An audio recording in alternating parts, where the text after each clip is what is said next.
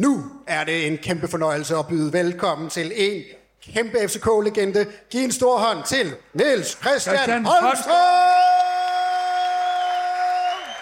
Niels Christian Holmstrøm er nærmest et ikon i FC København, og han plejer ikke at holde igen med sine skarpe synspunkter om fodbold. Vi havde fornøjelsen af at få lov til at interviewe ham, da han lagde vejen forbi Kvartibolds Transfer Deadline Show den 31. august i år. I den næste time kan du høre FCK-legenden fortælle historier om hans tid i FC København, om det at købe og sælge spillere og drive en fodboldklub, og også om hans syn på nutidens FC København. God fornøjelse. Niels Christian, du skal lige gribe mikrofon her. Øh, du plejer jo ikke at være en mand, der skal varmes sønderligt op, men øh, alligevel har vi lige tre øh, opvarmningsspørgsmål til dig, for ligesom at se og, og få dig helt op i gang. Og det er tre hurtige spørgsmål. Det første spørgsmål er, du har jo været i klubben i hele dens levetid. Hvem er de tre bedste spillere, der nogensinde har repræsenteret FC København? Ja, det var et nemt spørgsmål. Må jeg ikke lige sige uh, tak, fordi jeg må komme. Uh, det er hyggeligt at se så mange. Uh, fodbold handler om lidenskab, det handler om følelser, det handler om, at vi kommer hinanden ved. Det er dejligt at se jer, og tak for de fine klapsalver. Uh, ja, jeg kommer fuldstændig uforberedt, så det kan jeg jo ikke rigtig svare på. Men uh, i FC Københavns historie, Lige præcis. Du har 30 år. Du har kun 30, kun 30 år, ja. ja. Det svarer jeg på lige om lidt. Det er godt, Næste vi vender spørgsmål. tilbage til den. Jeg vil så lige sige her, der er også en grund til, at du får så mange klapsalver, fordi at øh, du er en meget populær person, øh, og vi har faktisk været vores drøm at få dig med i de halvandet år, vi har lavet den her podcast. Og vi stiller et spørgsmål til alle vores lyttere efter hver udsendelse, hvad de synes om podcasten, og hvad vi kan gøre bedre, om de har idéer til gæster. Og der er ligesom et navn, der er gået igennem, i de her år, og det er, vi vil gerne høre, hvordan verden ser ud for Niels Christian Holmstrøm. Så bare for at sige, det er altså ikke, øh, det, det, det er altså klapsalver, der kommer et, et sted fra hjertet af. Jamen, jeg lapper det i mig. Tak skal I have. Godt, så skal uh, vi høre nu, lidt. Nu er det jo ikke altid, at ryster fra fortiden har øh, den fulde sandhed, men jeg tænker stadigvæk over de tre navne der. Det er rigtig godt. Så kommer vi til det næste øh, opvarmningsspørgsmål. Hvor mange mesterskaber tror du, FCK vinder de kommende 10 år? Jeg forventer, at FC København vinder mindst lige så mange mesterskaber de kommende 10 år, som man har vundet de seneste 10 år. Og nu stiller jeg et spørgsmål. Hvor mange er så det? Der skal jeg lige kigge over på Kasper. Han er vores FCK-hjerne. nu er jeg lige så uforberedt her jo som Niels Christian. Så, okay, vi blev mester i 10, ja. i 11, i 13, i 16, i 17. Og 19. Og 19. Det er 6, ikke? Ja. Minimum 6. Meget flot. Så kan jeg sige, at du ligger på linje med, med Lars Seier, som jo nu ejer lidt over en femtedel af parken. Han, han mener, at øh, jeg tror, han var oppe på syv øh, mesterskaber. Ja. Øhm. Jo, jo, men altså, jeg synes, Lars Seier skal klappe kebaben, indtil han har lemmet nogle penge, fordi indtil videre har han bare købt nogle aktier af Lønmodtagernes Styrtidsfond. Øh, men han har punkt 1 ikke forstand på fodbold, og punkt 2, det er fint at have ham, men hvis han vil noget, så må han komme med nogle penge.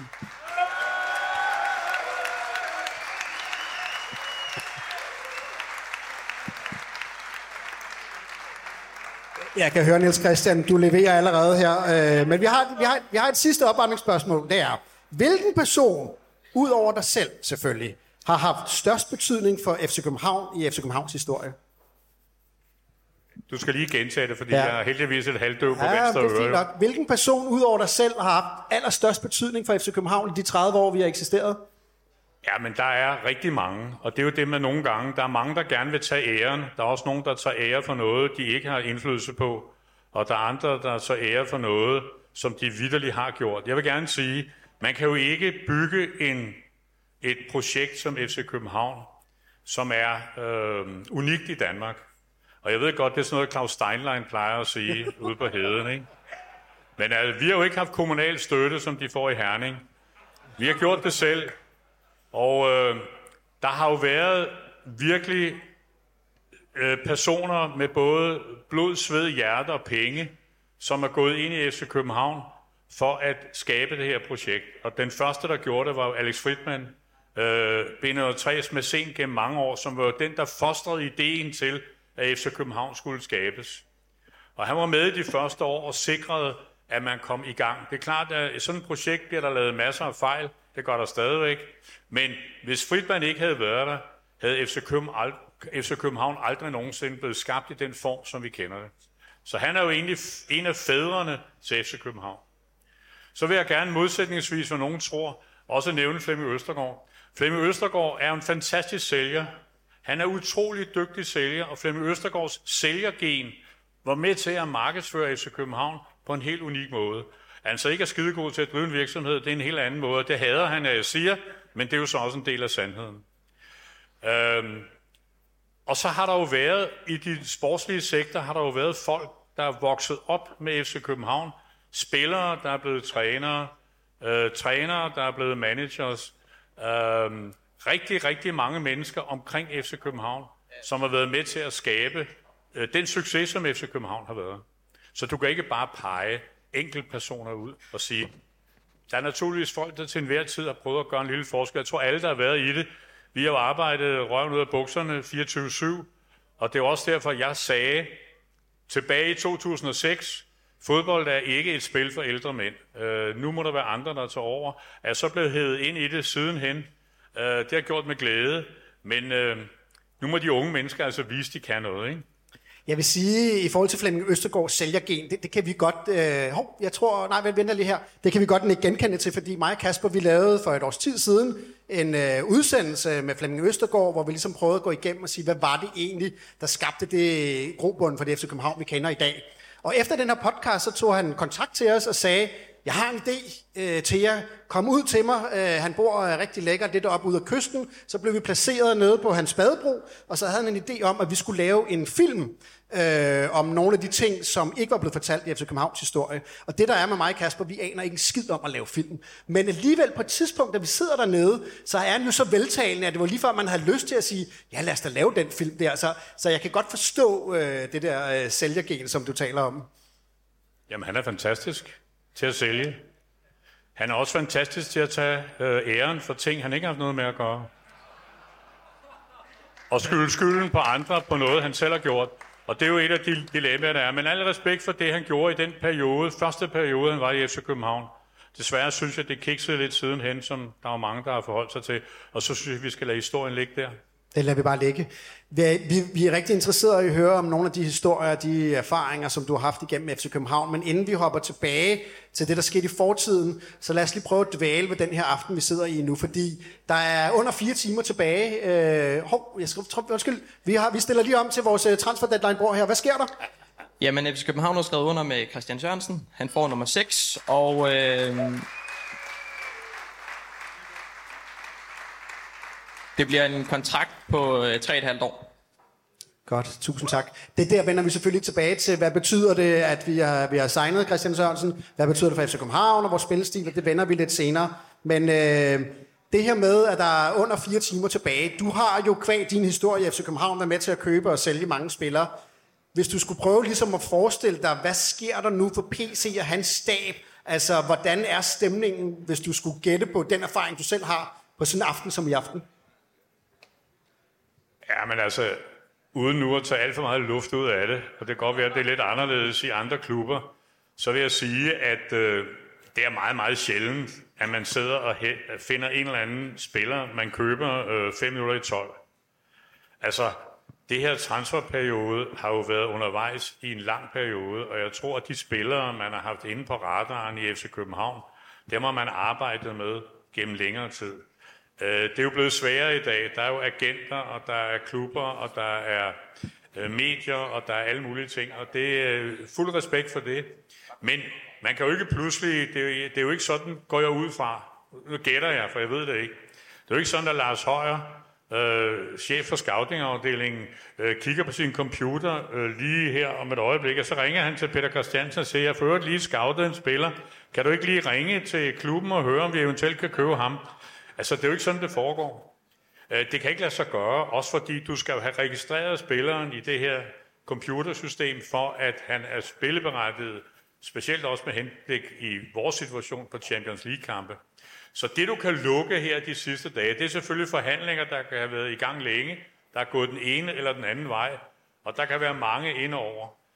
Um, jeg forstår jo, at man har nu handlet Andreas hjem igen. Uh, dejlig dreng, øh, det er jeg glad for. Uh, han er vel den spiller, og nu kommer en af de, vi nævner.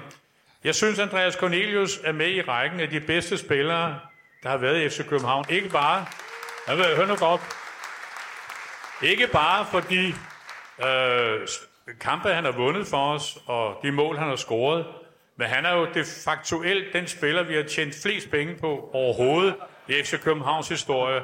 Vi har solgt ham to gange for kæmpe tocifrede millionbeløb, og vi har slået hans hold to gange.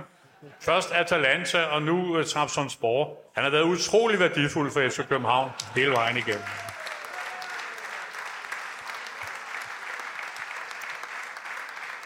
Jeg ved jo ikke, hvor meget øh, sådan øh, et transfer, sidste dag i transfervindue har, har ændret sig fra, fra da du sad og arbejdede med det. Men hvad er den vigtigste kvalifikation som en sportsdirektør i de sidste timer her? For man kan sige, at alt det, der er gået forud, det er scouting, det er nogle forhandlinger, det er, hvordan passer det ind, vil træneren have spilleren, passer til vores system, hvem kan vi få, hvem kan vi ikke få. Men her i de sidste fire timer, hvad er det så for nogle kvalifikationer, man skal have for at være en sindssygt god sportsdirektør? Is i maven.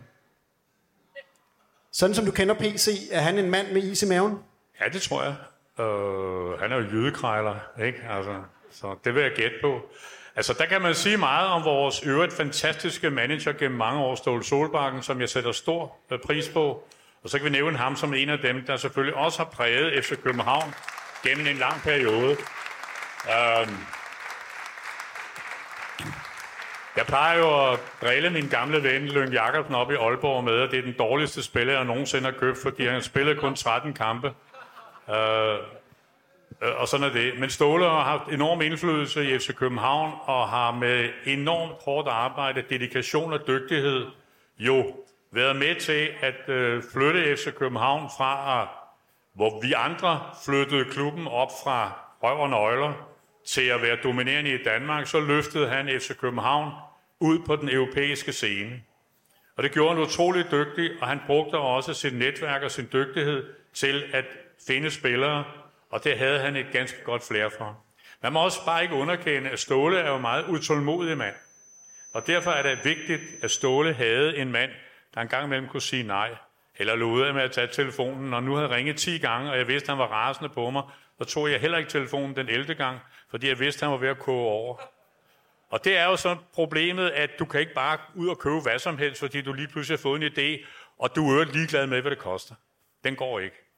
Og der er altså brug for, det er jo det, der er problemet. Trænere skal vinde kamp om søndagen, sportsdirektører skal sørge for, at klubben også vinder til næste år. Så Jes Torup skal vinde, ikke om søndagen, men på fredag. Og så skal han vinde nogle flere kampe, og så skal PC skaffe nogle spillere, så vi også vinder nogle kampe til næste år. Det er rollefordelingen.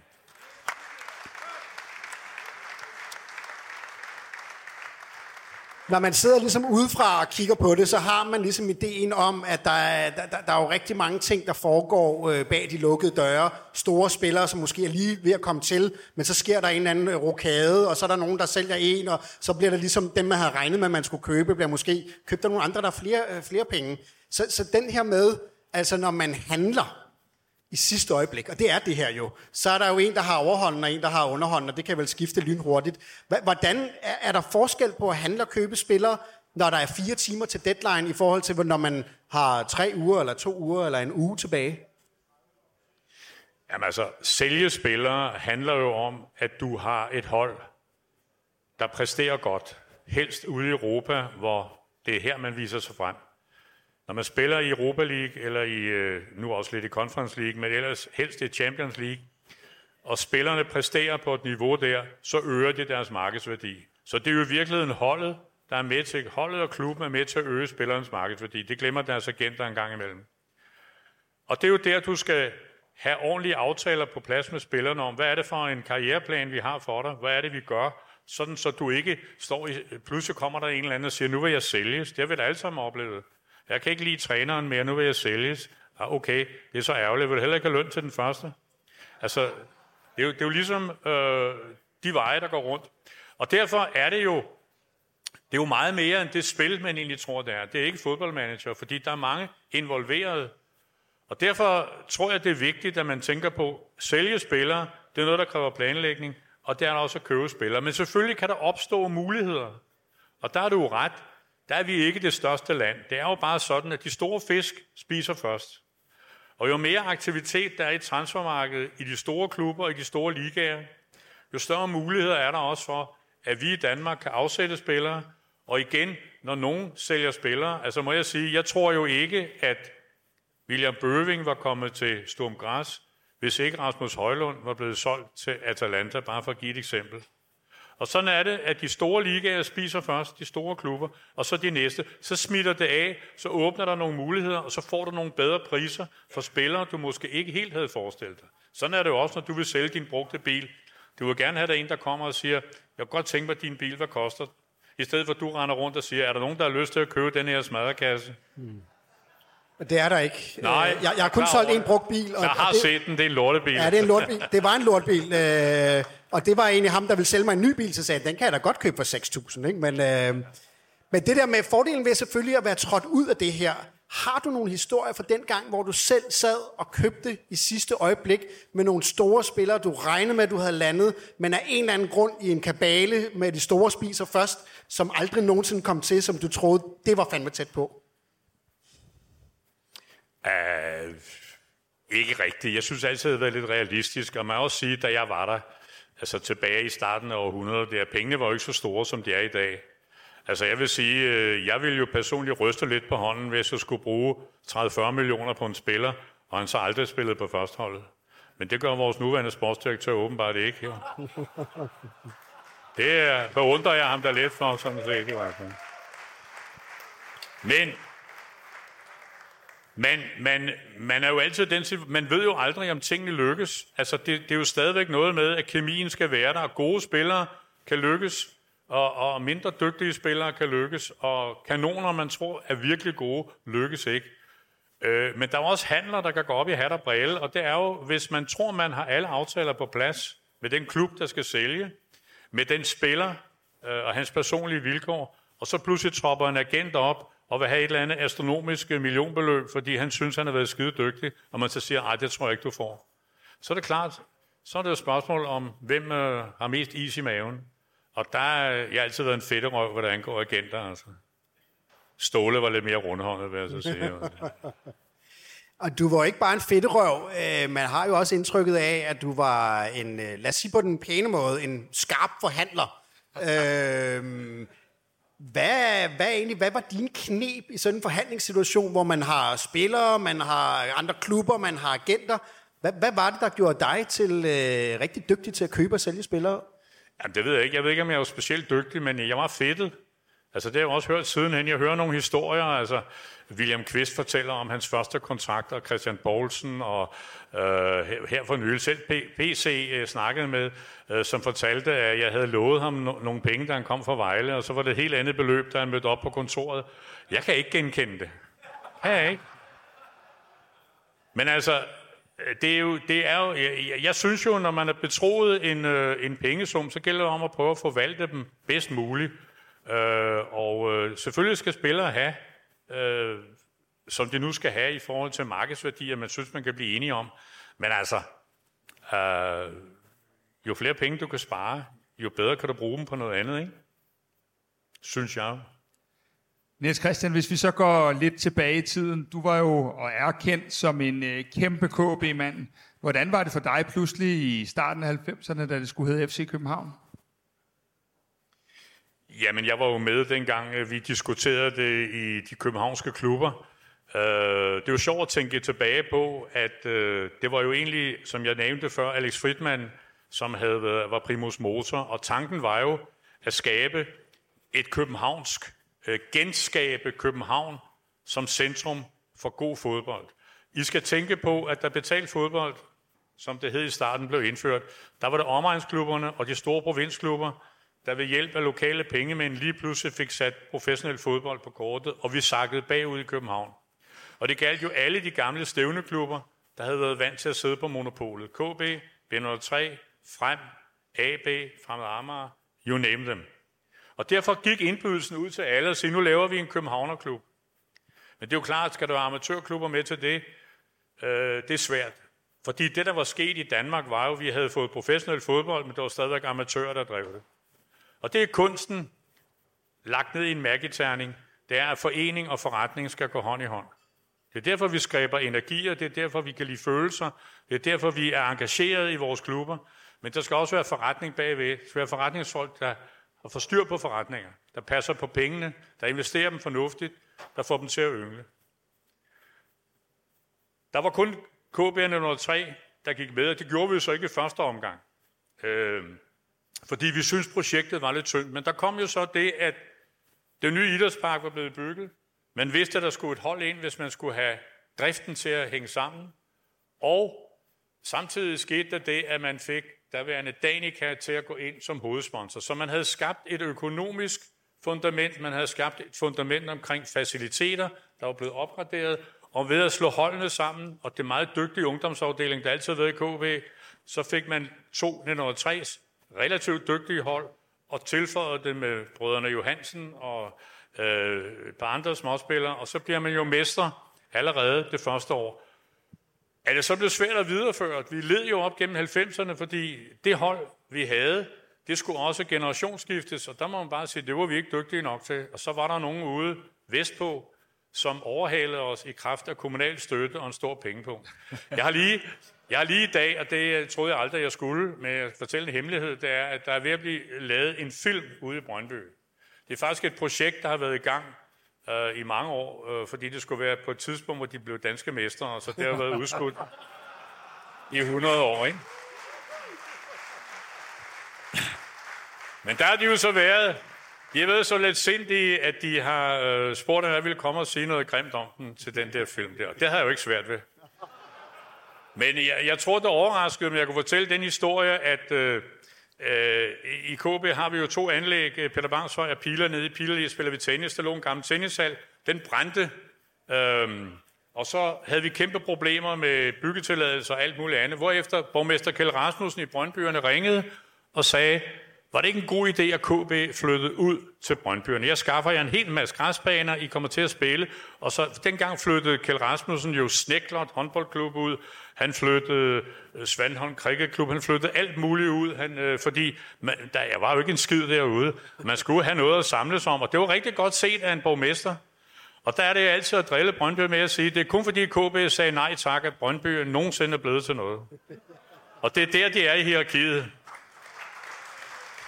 Nå, hvad var det, jeg skulle svare på? For... Ja, vi, vi, vi skal nok tage den videre her. Du var selv lidt inde på, at de første sæsoner startede det jo rigtig godt. Vi starter med en guld og en sølvmedalje. Øh, og ellers blev det jo lidt af en jammerdal i 90'erne med skiftende direktører, 8. pladser, og der var ikke meget flagskib over det. Øh, handlede det simpelthen bare om øh, dårlig ledelse og inkompetence? Øh, blandt andet. Altså, vi må erkende, at øh, man ansatte nogle mærkelige ledere, som ikke magtede opgaven.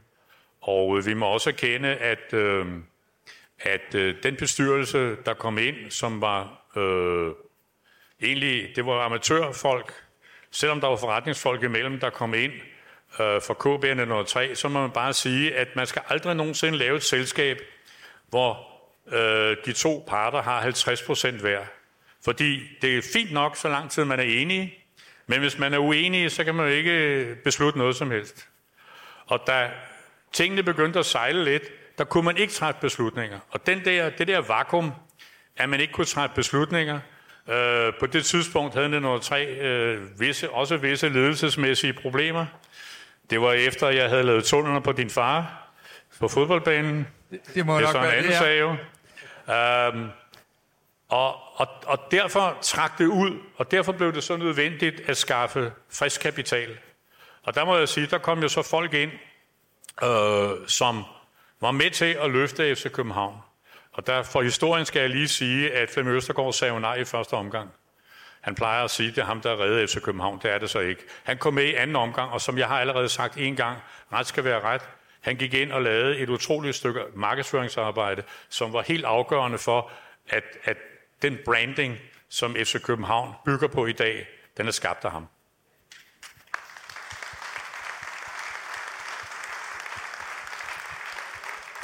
En anden, en anden ting, øh, Flemming Østergaard gjorde, det var, at øh, det lykkedes ham at overtale dig til at blive øh, sportsdirektør.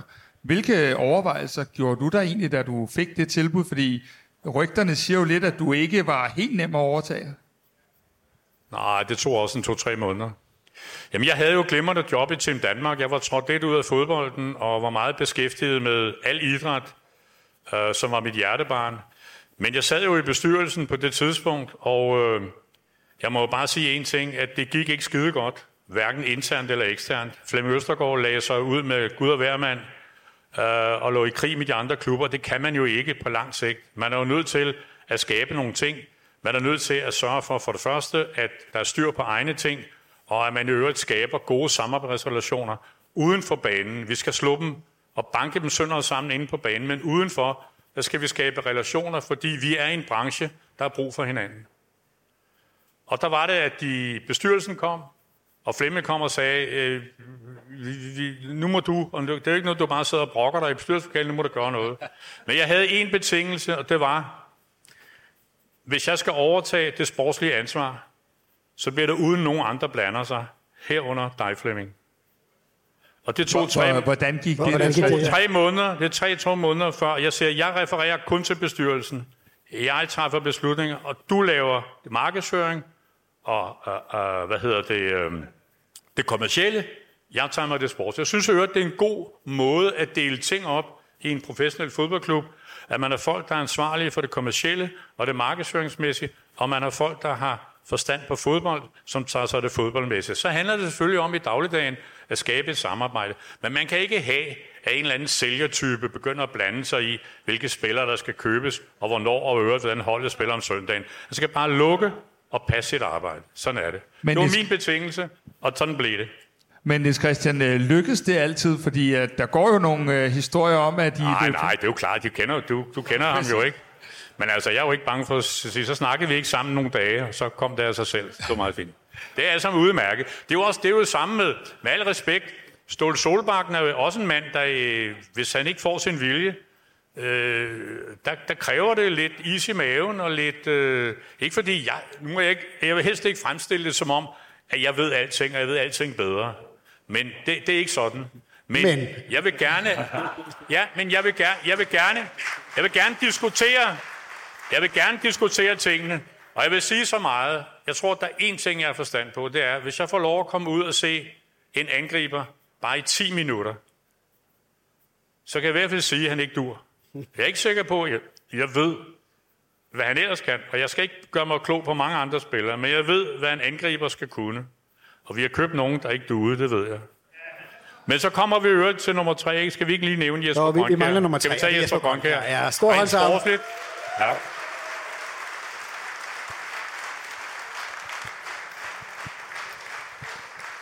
Og det er jo, det er jo også en succeshistorie, fordi øh, Jesper var vel gået kold i udlandet, øhm, og fik vel egentlig ikke den professionelle karriere, som hans talent egentlig berettede til. Men han kom jo ind øh, og kom til FC København, og var med til at skabe det bedste efter København-hold, vi har haft. Øh, nemlig 10-11-holdet, og det er der ingen tvivl om. Spillede fantastisk fodbold, det lavede fantastiske resultater, og der var individualister. Jeg ved godt, Damien Døje var fantastisk, og øh, i starten øh, de øvrige spillere, vi havde William og så videre, men det var Jesper Grønkær, der var den spiller, som gjorde, var den x-faktor, der gjorde, at vi øh, også, jeg tror, havde vi ikke en sæson, hvor vi spillede i en liga helt for os selv. Så, nå. Det havde Så har jeg svaret på dit første spørgsmål. Hvad er det næste spørgsmål? Jamen, Det er altså øh, en halv time i interviewet, at vi, er, vi får svaret på første spørgsmål. Super godt, Niels Christian. Niels Christian, en af de ting, nu fik du fortjent nogle gode klapsalver før, en af de ting, mange i dag anser for den største genistreg, du har lavet, det var at ansætte Roy Hodgson. Øh, Hvad var det, du så i ham, som du mente, vi måske ikke havde haft før? Jamen, øh, lang historie kort. Da jeg tiltrådte, der øh, gør man jo, tror jeg, jeg kan sige meget fornuftigt, hvis man kommer i en lederstilling og skal kigge lidt på sin organisation og sine medarbejdere, og det ellers er, så går man jo og lister lidt rundt, og så kigger man, og man lytter, og man gør. Det gjorde jeg jo sådan set et, et lille halvt års tid. Uh, vi var også på træningslejre, uh, og jeg måtte ligesom være nået til den erkendelse, at det sportslige setup, vi havde, uh, enten var udtrættet, eller ikke havde kvaliteterne. Og derfor var det nødvendigt at lave et helt nyt sportsligt setup. Fordi vi havde faktisk nogle spillere, der havde nogle kvaliteter. Der skulle selvfølgelig tilføjes nogle spillere, men rent faktisk havde vi talentmasse nok til, at det var helt urimeligt, at vi blev nummer 7, 8 og 9, eller hvad der var, vi blev op gennem 90'erne.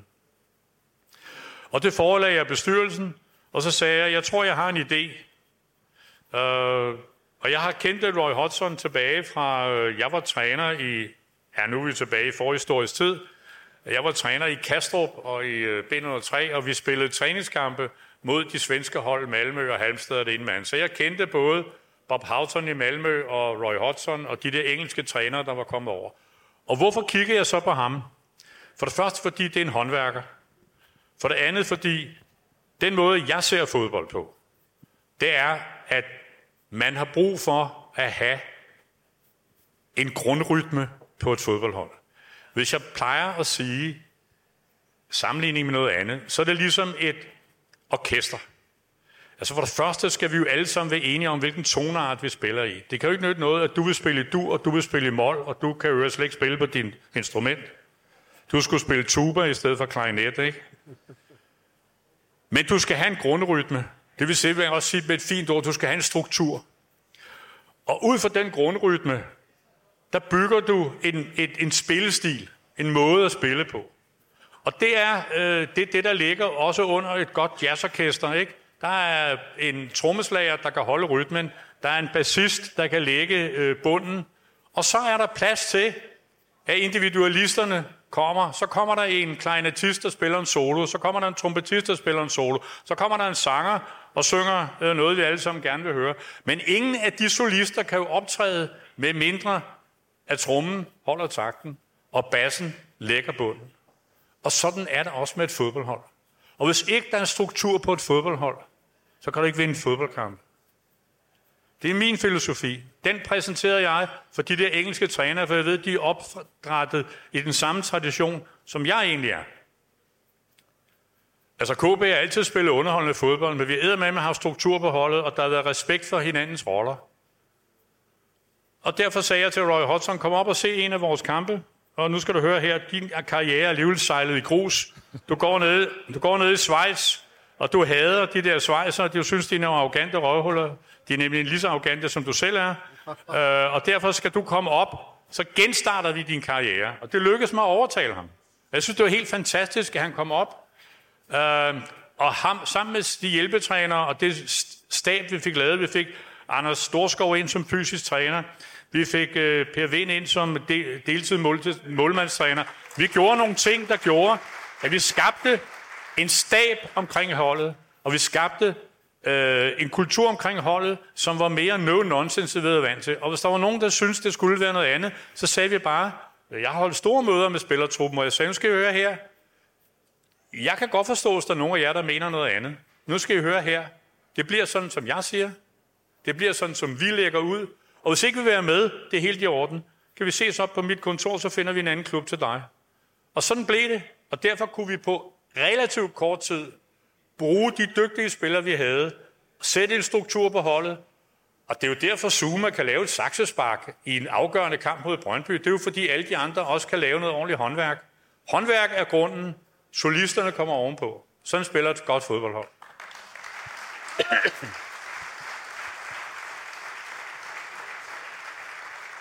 Niels Christian, jeg har egentlig tænkt på, det er lidt i forlængelse af det, du siger. Øh, er det egentlig en københavnsk og en FC københavnsk opfattelse, at spillet skal være æstetisk smukt, og det er egentlig en del af, nu ved jeg godt, det er et fluffy ord, men af vores DNA?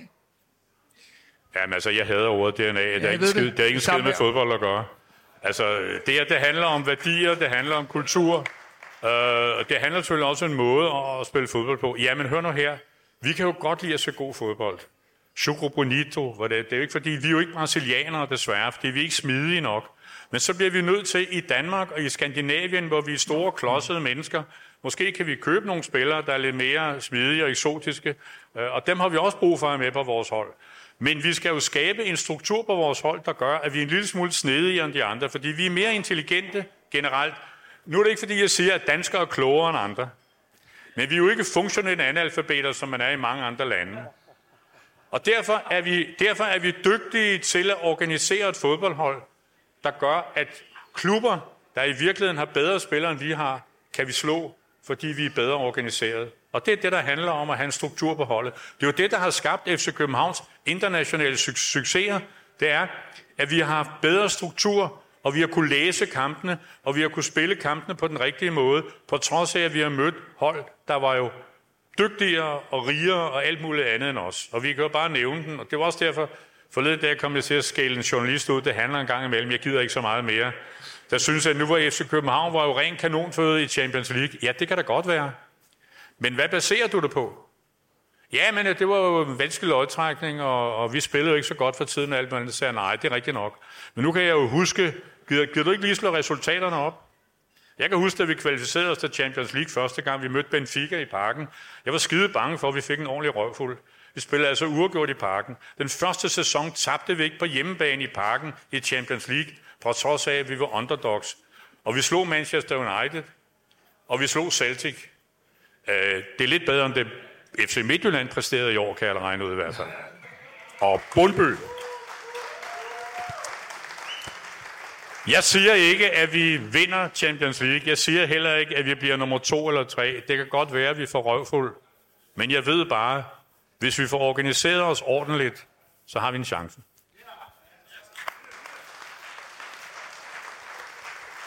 Og øh, apropos øh, struktur på et fodboldhold, i 2005 kom øh, Ståle Solbakken jo så til som et relativt ubeskrevet trænerblad.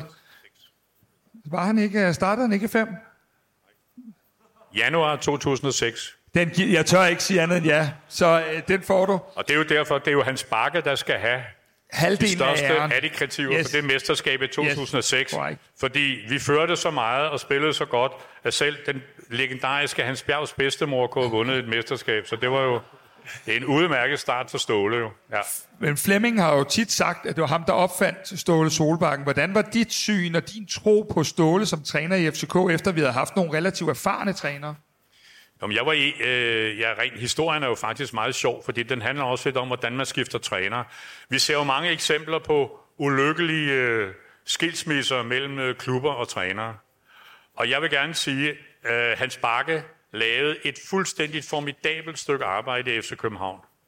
Han burde have vundet tre mesterskaber. Han blev slut, af Kim Milton øh, på hjemmebane, da øh, Tony Jønsson blev franaret to straf, klare straffespark, og øh, vi så, øh, og de smadrer vores målmand, og stakkels Rune kom på mål, og de øh, øh udligner i, i sidste minut, som folk kan huske, øh, med Myklands aflevering på tværs. Vi tog revanche og payback året efter med Hjaltes mål på Brøndby Stadion.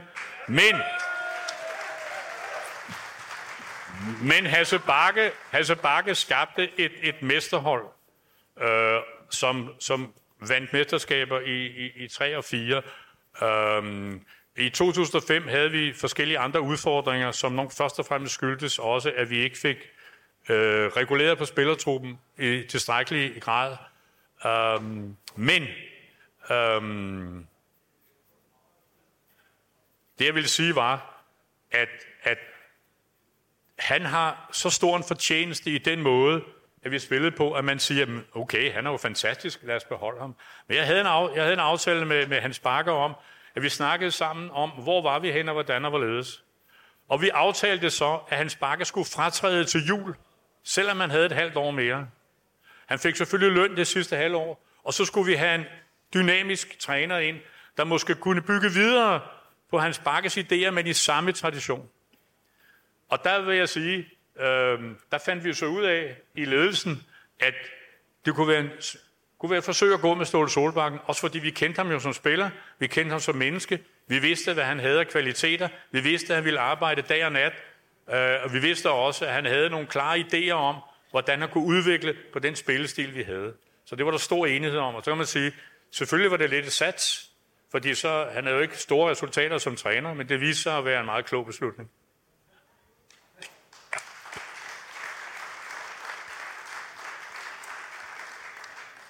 Hvis vi så øh, hopper lidt frem i tiden, øh, når du kigger på FC København og er nu 2022, hvad tænker du så? Er der styr på tingene? Er der struktur? Er der klare øh, linjer? øh, over hele linjen, eller, eller hvordan ser det ud? Ja, jeg tænker for det første, at det må være et helvedes ansvar at være betroet så store budgetter, som man har i dag. Det kunne jeg godt have tænkt mig at prøve.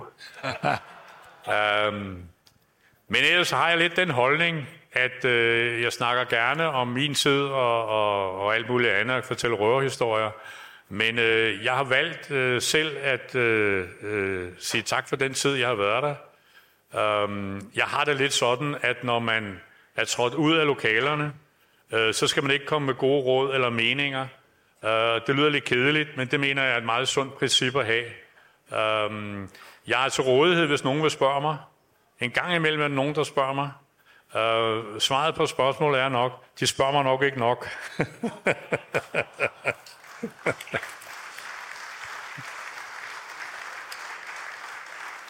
Det er meget skægt, Niels Christian, fordi øh, vi har forberedt en del spørgsmål også til, hvordan du ser på det nutidige FC København. Der er jo rigtig meget at debattere. Øh, der har jo været en ståle, som har betydet rigtig meget for, for FC København. Øh, og så har der været en tid efter ståle. Og det, og det er jo sådan her, alle har jo deres tid. Og sådan er det jo. Øhm, hvordan synes du, FC København har klaret den transition, der har været at gå fra at have så markant en menneske, der har lagt en linje til ligesom at skulle noget andet? Jo, jo, men nu er det ikke Ståle Solbank, der har lagt linjen. Den er jo øh, lagt sammen med, med ledelsen. Øh, det jeg vil sige var, at øh, jeg synes, der var en, en periode, hvor det var rigtigt, at øh, øh, under de omstændigheder, der også var, at Ståle Solbakken blev eneansvarlig øh, som manager, altså både for træning og for køb og salg af spillere. Han fik så også nogle folk ind omkring sig, en Johan Lange øh, og flere andre, der kom ind om, i, omkring butikken, og at vi, øh, vi havde jo sådan set også øh, nogle fora, hvor vi kunne diskutere, hvor vi var hen og hvor vi var vej hen. Og det fungerede alt sammen ganske udmærket. Øhm, jeg synes godt, jeg kunne mærke, synes jeg, øh, den sidste tid, jeg var der på Ståle, at øh, efterhånden var butikken blevet for stor. Vi taler altså også om, at det bliver flere og flere penge, det bliver flere og flere udfordringer. Øh, det er faktisk et stort job. Og reelt synes jeg jo, at jeg havde meget glæde af at øh, kigge tilbage på den tid, hvor vi havde en sportsdirektør og en cheftræner. Vi var lidt inde på det før. Der er jo øh, to roller. Der er noget med at vinde om søndagen, og der er noget med at også kigge lidt ud i fremtiden. Og det er ikke altid, det lige øh, spænder helt sammen. Og derfor var, var det en klar beslutning øh, i bestyrelsen, mens jeg var der i hvert fald, at når Ståle Solbakkens kontrakt øh, udløb i 21, øh, så skulle vi have en, en adskillelse af rollerne. Og det var også en indstilling, at Ståle for så vidt kunne vælge, om man ville være træner eller sportsdirektør. Det kunne han sådan set vælge, fordi vi satte så meget pris på ham. Af urensagelige årsager fandt daværende bestyrelsesformand så ud af, at han gerne ville forlænge kontrakten med Ståle Solbakken til 23. Det mener jeg var en fejltagelse, det vil jeg gerne sige. Og det var ikke noget, som... Det kom som en overraskelse, vil jeg gerne sige. Og derfor tror jeg også, vi endte med, med desværre i den situation, som var ulykkelig for alle. Det var ulykkeligt for klubben, det var lykkeligt for bestyrelsen, det var lykkeligt for fansene, det var lykkeligt for Ståle Solbakken, at der kom denne her øh, fyring, som endte med at blive et øh, cirkusstykke, som ingen, ingen var tjent med. Og det synes jeg var ærgerligt. Meget ærgerligt.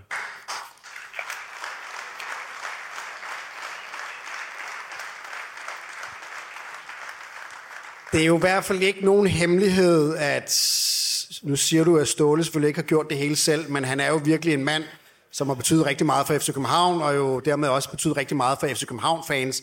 Og det der med, at man kan sige, at det var måske en fejl, at man, man ikke splittede rollen op noget før, og derfor så endte det ulykkeligt. Men det er vel også, altså vi har det jo sådan her, at vi synes, at vi mangler at hylde Ståle for alt det, som han gjorde. Og det er også er noget uværdigt i, at han i virkeligheden sådan røg lidt ud af bagdøren og med skænderier og med, med en lidt sparken tilbage og lidt sparken frem.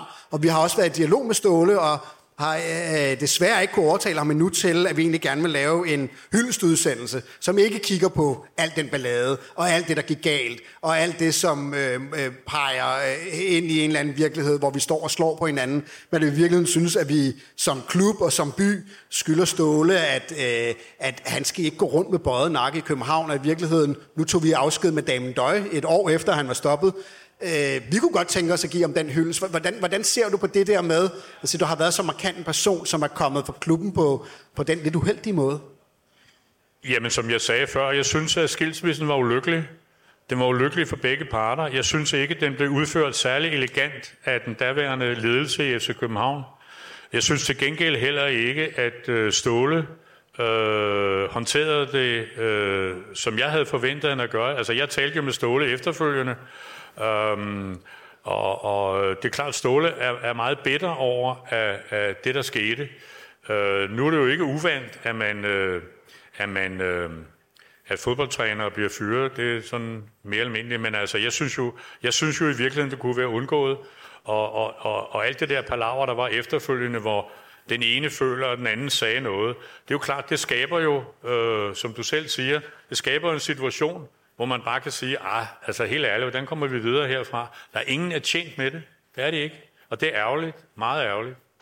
Altså sidste år var, var vi i dialog med ham, øh, fordi vi sagde, må vi ikke have lov at give det den Jamen, hør, jeg har haft et tv-program, hvor jeg har tilbudt ham at deltage og give mm. ham fri også for at snakke, fordi jeg har jo kendt Ståle i, i en million år, og jeg kender hans familie, og øh, øh, jeg har ikke nogen, jeg har ikke nogen, om jeg så må sige, overhovedet på nogen måde, nogen modsætningsforhold, eller uenigheder, eller slagsmål, eller hvad hedder sådan noget, opgør, øh, der ligger bagud med Ståle Solbakken. Tværtimod, han har min dybeste respekt for det arbejde, han har udført. Jeg synes bare, det klædte ingen parter, øh, det cirkus, der, der, der foregik der. Det synes jeg, desværre. Der var lidt for meget forfængelighed på begge sider. Vi gik jo igennem et, øh, et tierne, hvor vi jo som FC København-fans jo lige pludselig blev vant til at være ikke alene Danmarks allerbedste klub, helt suverænt, øh, men jo også være kongerne af Skandinavien, eller hvad man skal sige. Vi, vi, vi rykkede os ligesom op, og med Ståle jo også havde en meget, meget succesfuld øh, øh, vej ud i Europa igennem rigtig, rigtig mange år. Og det, der har været både i den sidste tid med Ståle, men som jo også har været det sidste år, og det er selvfølgelig mærkeligt at stille spørgsmålet på bagkant af, at vi er lige blevet mestre, og vi er lige kommet med Champions League. Men det vi jo rigtig mange FC København-fans, som tænker over, det er, hvor godt rustet står vi egentlig til at tage den position tilbage igen? Åh, oh, men altså, nu lyder det jo fandme som om, øh, det er nogen over i Jylland, der omtaler øh, FC København. Altså, hvor lige gør opmærksom på, at FC København er aktuelt i top 40 i Europa. Og på, på 10 års ranglisten er vi nummer 39 pt. Ikke? Og så skal man høre Claus Steinlein ævle om, at de har en langsigtet plan om, at være top 50 i Europa. Og der er ikke en hulrøget journalist, der spørger, med FC København er nummer 39, er det ikke lidt slapt af jer? Nej, man, man tror som om, man er falder ned fra himlen, når man hører sådan noget. Og de er jo ikke i nærheden af at skrave point nok sammen alligevel. Altså, vi, det er jo, og, og, men de har, de har kvalificeret sig, siger de. Hvad? Det er FC København, der har skabt alle pointene ude i Europa, for at de andre hold kommer, kommer ud på de positioner, de kommer ud på. Så det der med, at vi er et andet sted hen, end vi er, nej, vi er der, hvor vi er. Men vi har ambitioner om at komme derop. Men vi ævler ikke så meget om det, fordi vi ved, det er hårdt arbejde. Og du, jeg kan da sagtens sige, der er ikke nogen af os, der synes, det er sjovt at se holdet få en røvfuld op i Nordsjælland. Eller på hjemmebanen. Det ved jeg godt, men vi skal også huske, drenge og piger, vi skal huske at fejre vores triumfer. Vi skal ikke, vi skal ikke sætte hovedet under en skæbe.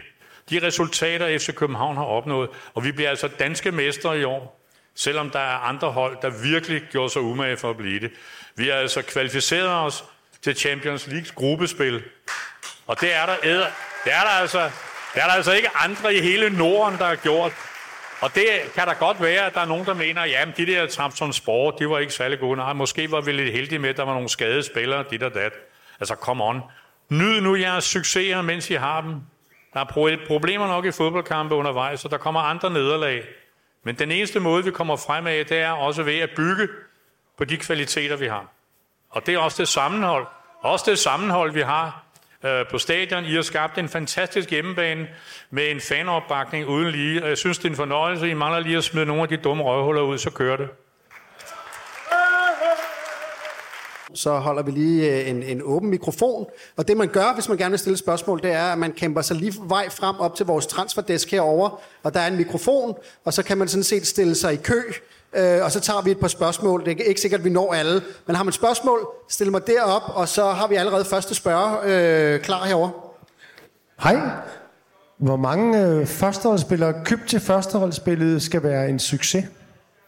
Er det 2 ud af 5, 3 ud af 5, 1 ud af 5? Jeg har spurgt Ståle det samme for to år siden, han kunne ikke svare. Men hør nu her, vi skal vinde på fredag. Og så vundet på fredag, så skal vi vinde på tirsdag. Det er det, det handler om. Jamen, det kan jeg ikke svare på. Vi tager en af gangen. Yes, er der andre spørgsmål til Niels Christian, så stiller man sig bare Jeg, jeg vil godt lige sige til jer, jeg har masser af svar, men det er ikke sikkert, de passer til spørgsmålene. Hej Niels Christian. Hej. Øhm, du har haft mange forskellige funktioner og stillinger i din FCK-tid. Den eneste funktion, du ikke har haft, det må næsten være bolddreng. Øhm, hvad har for dig været det sjoveste job, øh, og måske mest spændende i din øh, tid i øh, FC København? Jamen, når man er... Jeg vil sige, det er jo et privilegie at få lov til at være med i, øh, i centrum, i, i hjertet af, af sådan en klub. Og det, der altid har slået mig, og nu sidder jeg sidder ikke og læfler for noget, det tror jeg heller ikke, jeg er kendt for. Men den der energi, man mærker, når man møder folk rundt omkring. Altså, jeg, jo, jeg synes, at der er masser af søde mennesker, der kommer og siger hej, og det var dejligt, og FCK, og vi vinder på søndag, og dit og dat. Den der energi, der er i København, omkring vores klub, den er fantastisk. Og den er, den er, den, det, det, det er jo det, der i virkeligheden er det vigtigste af det hele. Det er, at vi får den der fællesskabsfølelse om, at vi er med i noget, som er vigtigt for os alle sammen. Det er derfor, vi sidder og banner, når de spiller helvede til. Det er derfor, vi er jubler og græder og griner og drikker nogle flere fadøl, når de spiller godt og vinder. Det er jo det, det handler om. Og det er jo den energi, og det er de følelser, der er helt, det er helt afgørende. Og det synes jeg er det vigtigste. Så er det jo lige meget, hvilken funktion du i virkeligheden har. Og det er jo rigtigt. Jeg har været alle steder. Og der er jo ikke noget så fantastisk som et omklædningsrum af glade drenge, der har vundet en fodboldkamp. hvor, man, hvor man fejrer sejren sammen. Men man også ved, to timer efter, så er det næste gang, det handler om. Og det er jo sportens væsen. Og det er jo også det, der er det fascinerende ved fodbold det er, at fodbold er uforudsigelig, og det er derfor, jeg hader kinesere, araber, amerikanere, der vil ind og ødelægge europæisk fodbold ved at strukturere tingene på en måde, så det er lige meget, om man vinder eller taber. Nej, fodbold handler om, at FC København kan tabe til Nykøbing Falster Alliancen. Og, vi, og det er jo forfærdeligt, men det kan vi. Men Nykøbing Falster Alliancen kan også slå FC København. Det er jo fantastisk. Og det er jo det, der er fodboldens eneste væsen, det er uforudsigeligheden. Og det er derfor, vi skal være glade for, at vi lever et sted, hvor pulsen pumper, og vi oplever, at vi lever. Det gør man, når man ser en fodboldkamp med FC København.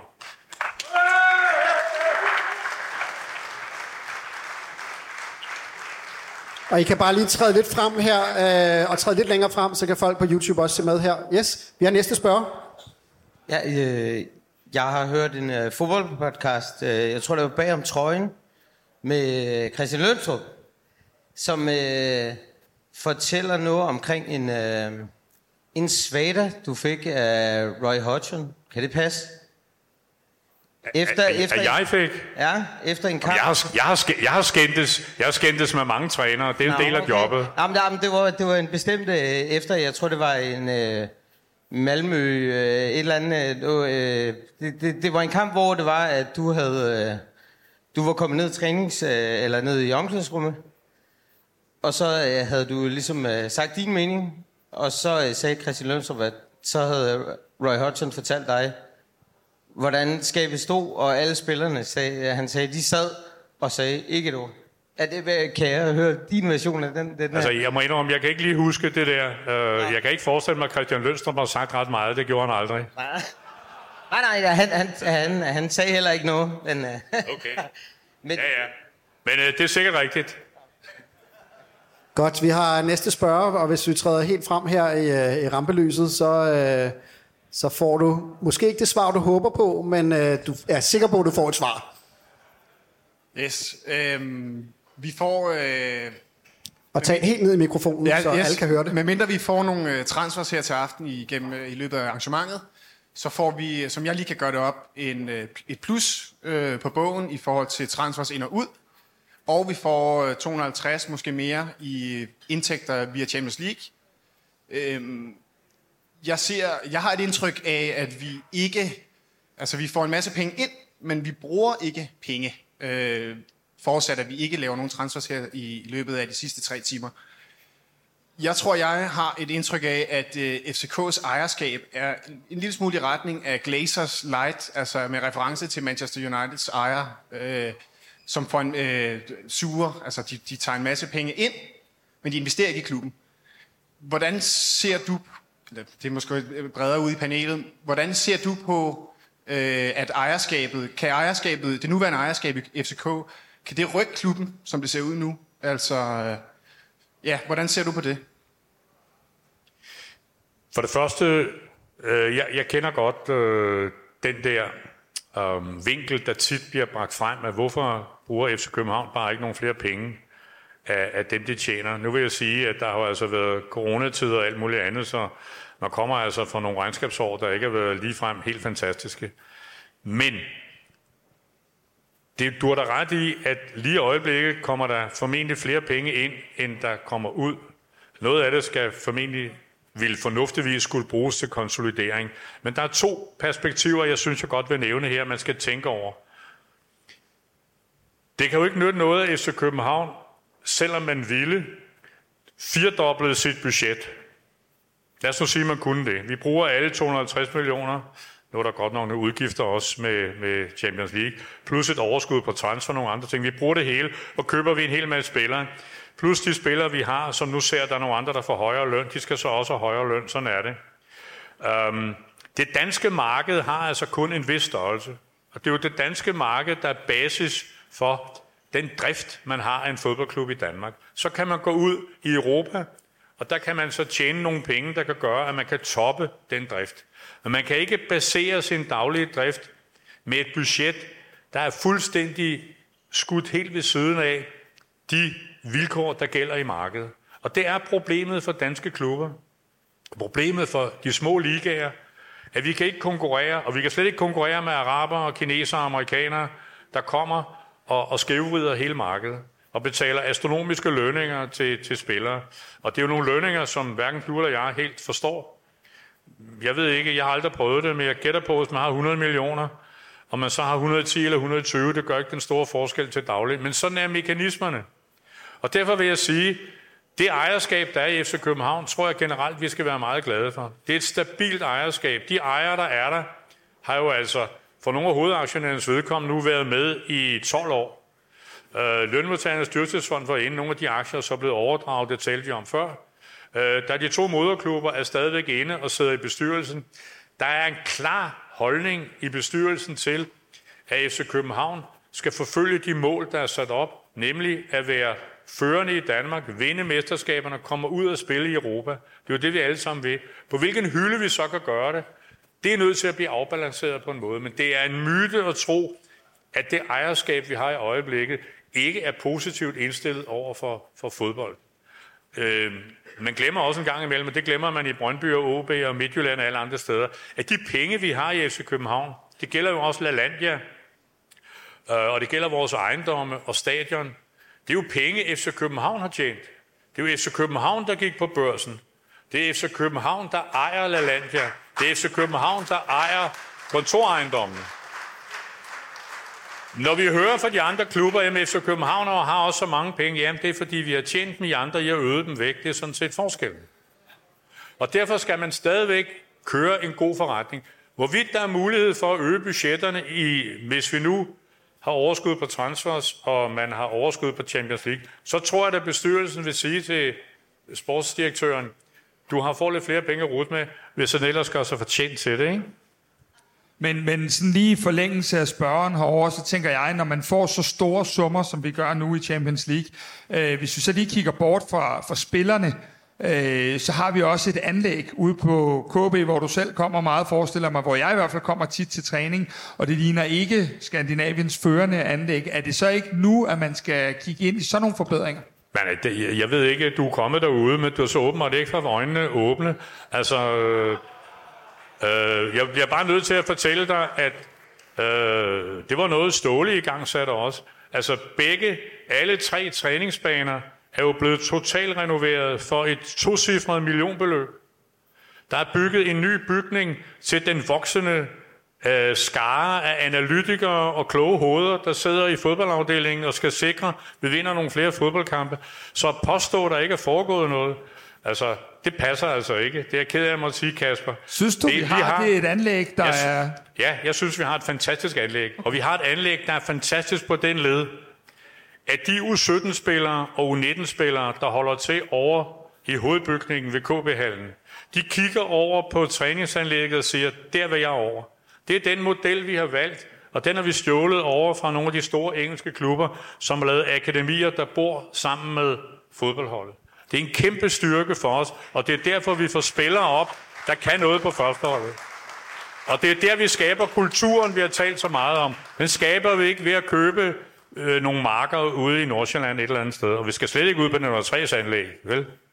Det var nu ellers en Nå, okay. okay. ganske udmærket idé. Det er godt, vi har to spørger tilbage, og så lukker vi køen herover. Det er de sidste to spørger til Niels Christian her. Der, nu kommer der et af de lidt mere blødere spørgsmål. Hvilke, kult, altså, hvilken kultur og værdier har du taget med fra KB, som du stadig ser i FC København i, i dag? Det vil jeg meget gerne svare på, for det er et meget vigtigt spørgsmål, og tak for det. For det første er det engagement. Vi er helvedes engageret. Altså, hør nu her, jeg er på vej til at blive 76. Jeg er ikke færdig med at hisse mig op. Sådan er det bare.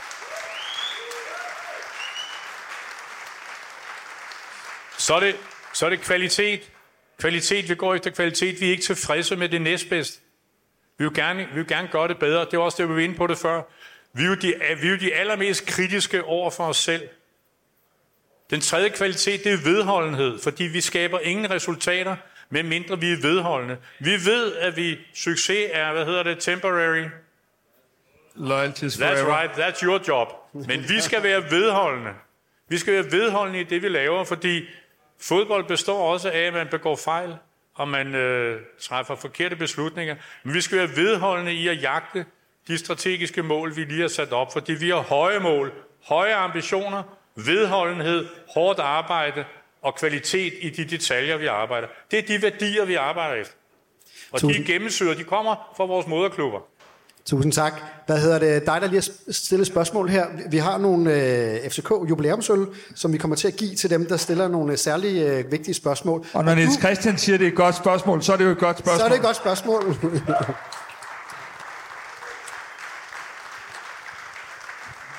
Og så har vi øh, aller sidste spørger herover, så runder vi af øh, med Niels Christian. Ja, øhm, jeg har måske et lidt nemt spørgsmål, men øh, med al den viden, du har opbygget igennem din tid og din øh, erfaring, hvad, hvilket råd vil du give dig, der var første gang kom ind i FCK?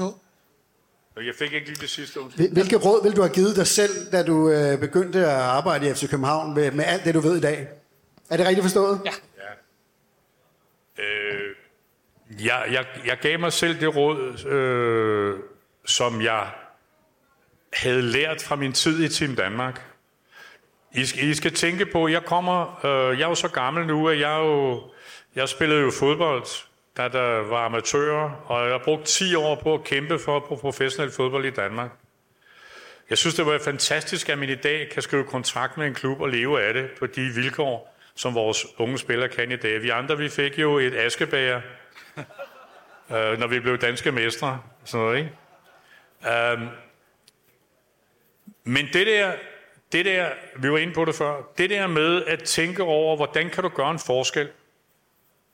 Jeg har altid prøvet, og så må man bedømme mig på det, jeg har altid prøvet at gøre tingene, håbe, at jeg kunne gøre tingene bedre, end de var, da jeg trådte til. Og jeg har altid arbejdet på, at når jeg holdt op, så havde jeg sikret mig, at der var nogen, der kunne gå videre med det arbejde, som der var lagt. Altså, der var en ordentlig overdragelse af arbejde.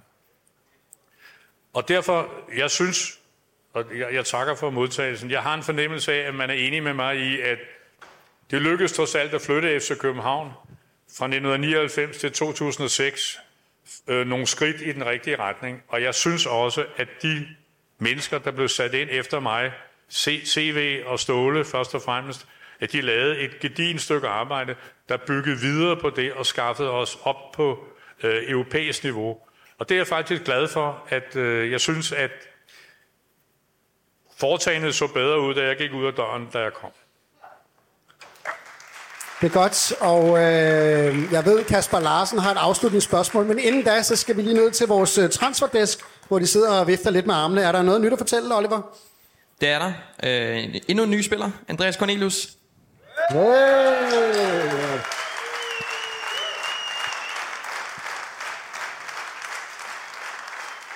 Han kommer på en øh, kontrakt til sommeren 27, så det er en forholdsvis lang kontrakt. Og det var jo øh, ja, det første spørgsmål, vi havde til dig. Det, der var et af svarene jo Andreas Cornelius. Nu kommer det aller sidste spørgsmål, og det kommer heroverfra. Jamen, det er sådan set ikke et spørgsmål. Det er øh, mere en konstatering. Øh, her på Kvartibold, der har vi jo, nu har Kasper været inde på det med Ståle Solbakken, vi gerne vil have givet en hyldest. Vi er rigtig, rigtig glade for at hylde vores helte, når vi øh, arbejder med Kvartibold. Lige ved siden af mig, der sidder, selvom han ikke kan se, at træningsanlægget er lidt slidt, så sidder der en mand, der har øh, arbejdet, knoklet i 30 år for FC København. Så synes vi alle sammen skal rejse os op og give Niels Christian en kæmpe hånd.